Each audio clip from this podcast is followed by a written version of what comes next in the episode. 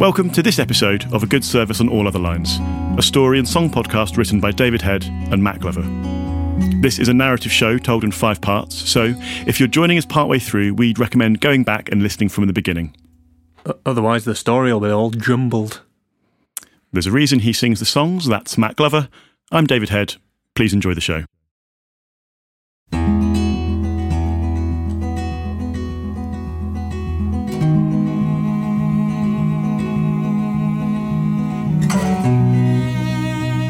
The story of me. Sparks.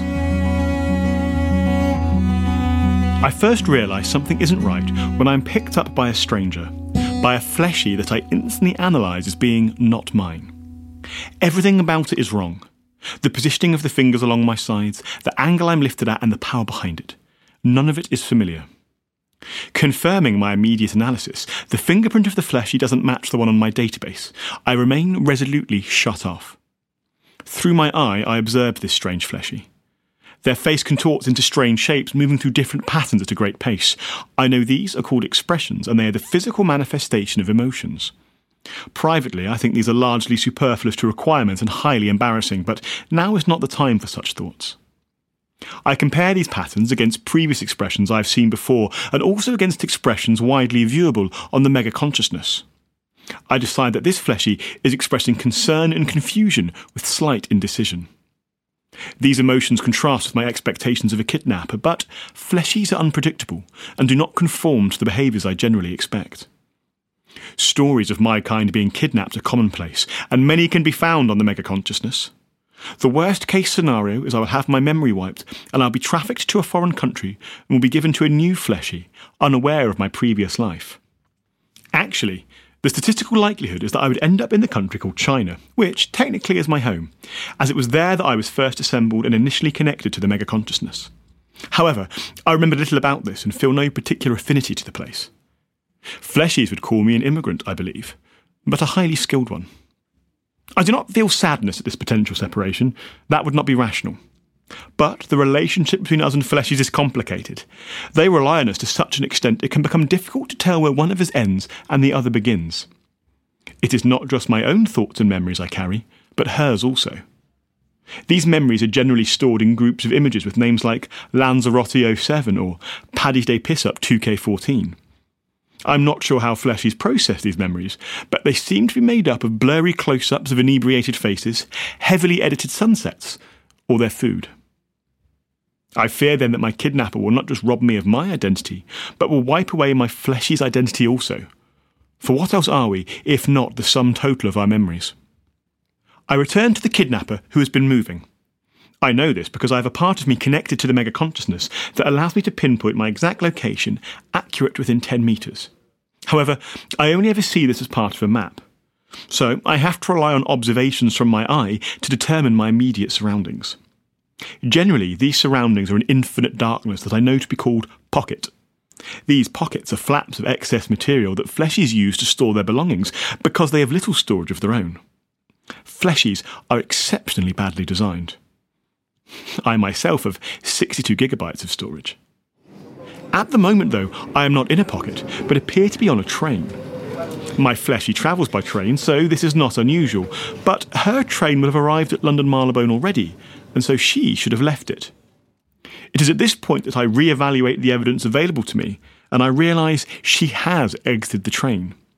The issue is that I have not.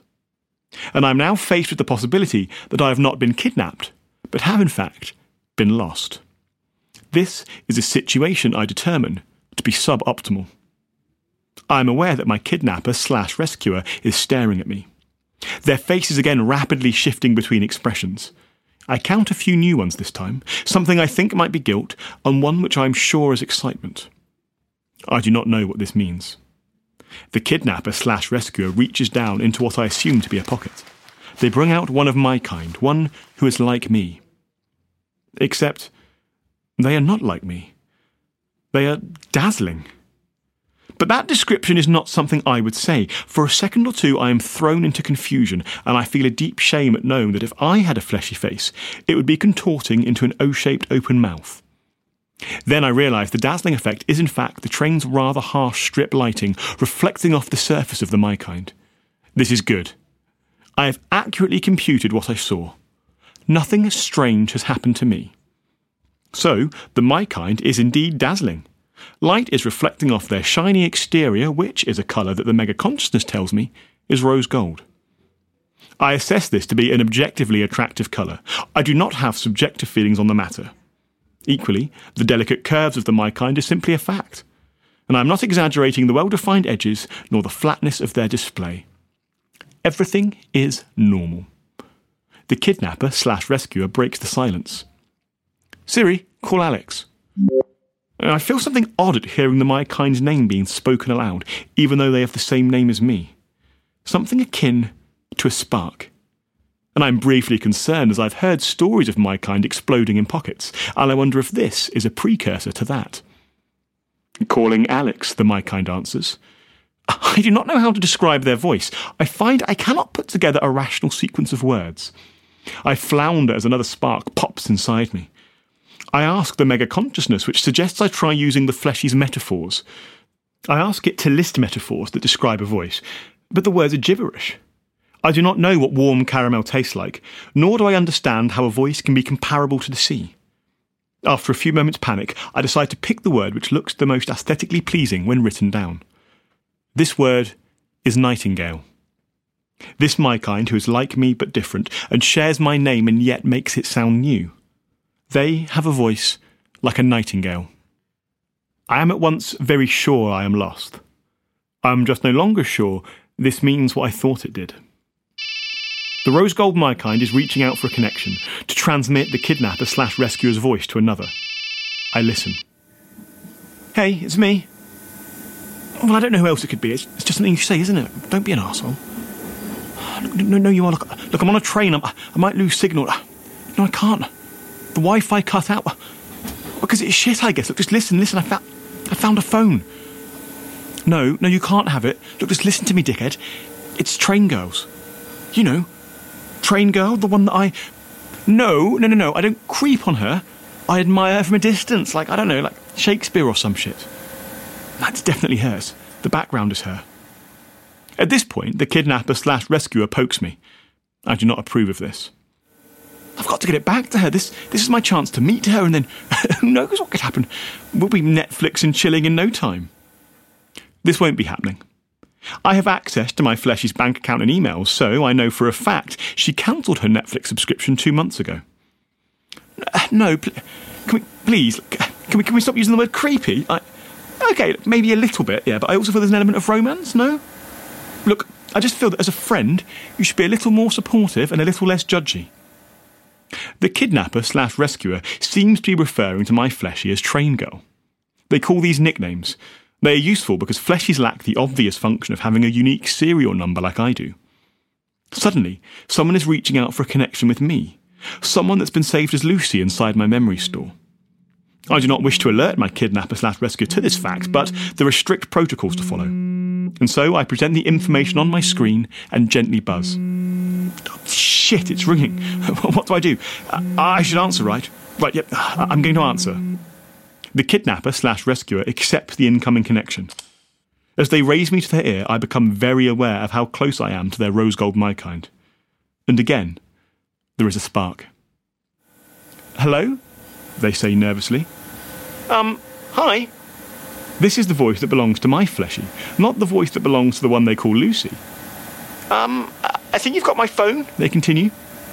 yes, yes, I do. Um, I saw you leave it on the train and I, I tried to chase after you, but I was too slow to catch up. This version of events does not match my memories, and I suspect the kidnapper slash rescuer is lying. But I don't say anything. I'm just glad it's safe. I'm touched by my fleshy's concern for my well being. As I said, the relationship is a complicated one.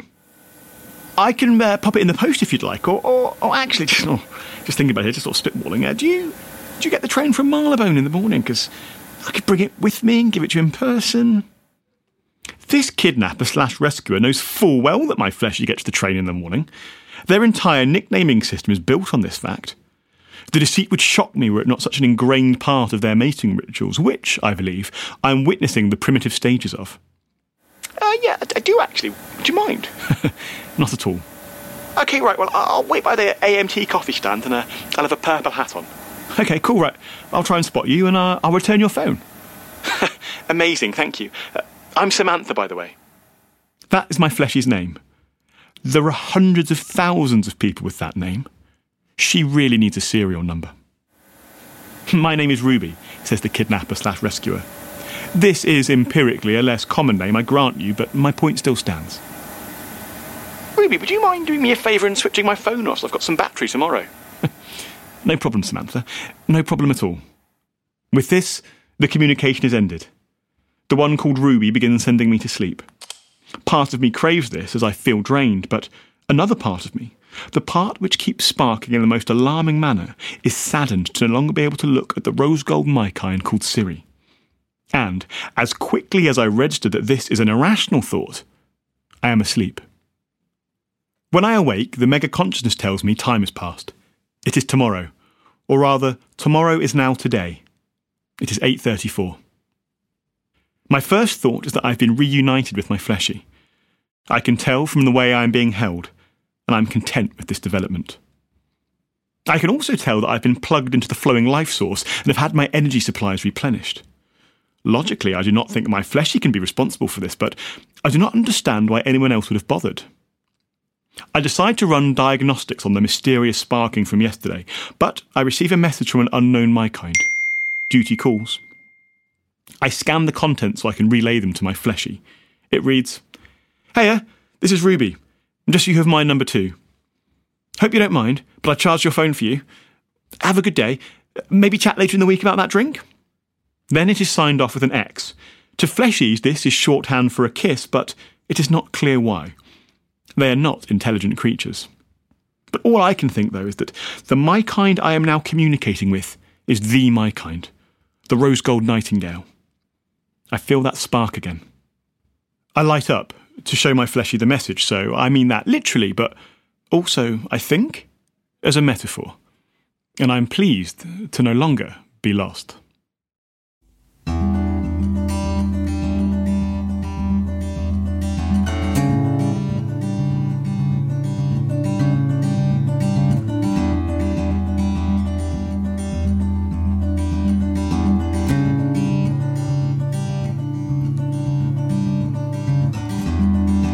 Guilt can be a powerful force.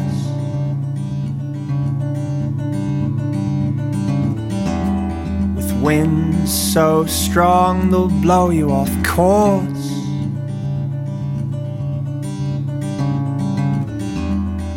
All things in moderation, I'm told.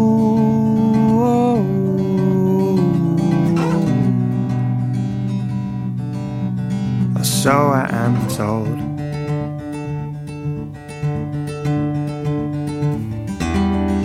Laden so great it buckles your knees.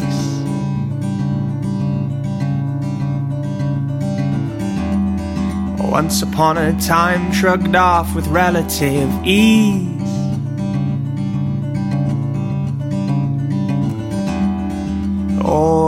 Things in moderation, I'm told.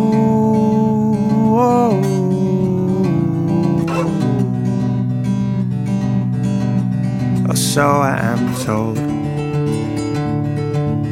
Don't be afraid of desire. Don't run away from the fire. But a turn of phrases just cheap talk. How do you act on a road that forks? Problem with shadows is that you can only chase them when the lights are on. Though it's hard to step into the light, we must reflect, we must reflect. The problem with shadows is that we can only chase them when the lights are on. Though it's hard to step into the light, we must reflect, we must reflect.